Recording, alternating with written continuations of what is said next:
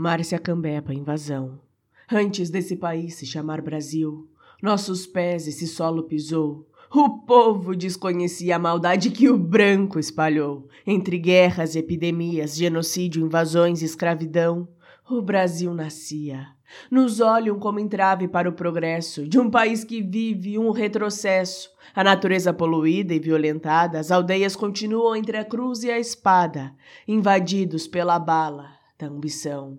Garimpo ilegal, é a ameaça anunciada, o medo invade os corações, desmatamento por madeireiras, os peixes agonizam na devastação.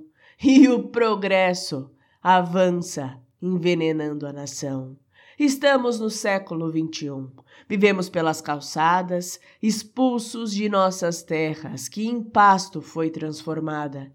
Rios secaram, barragens foram criadas, a canoa do meu sagrado na memória foi ancorada.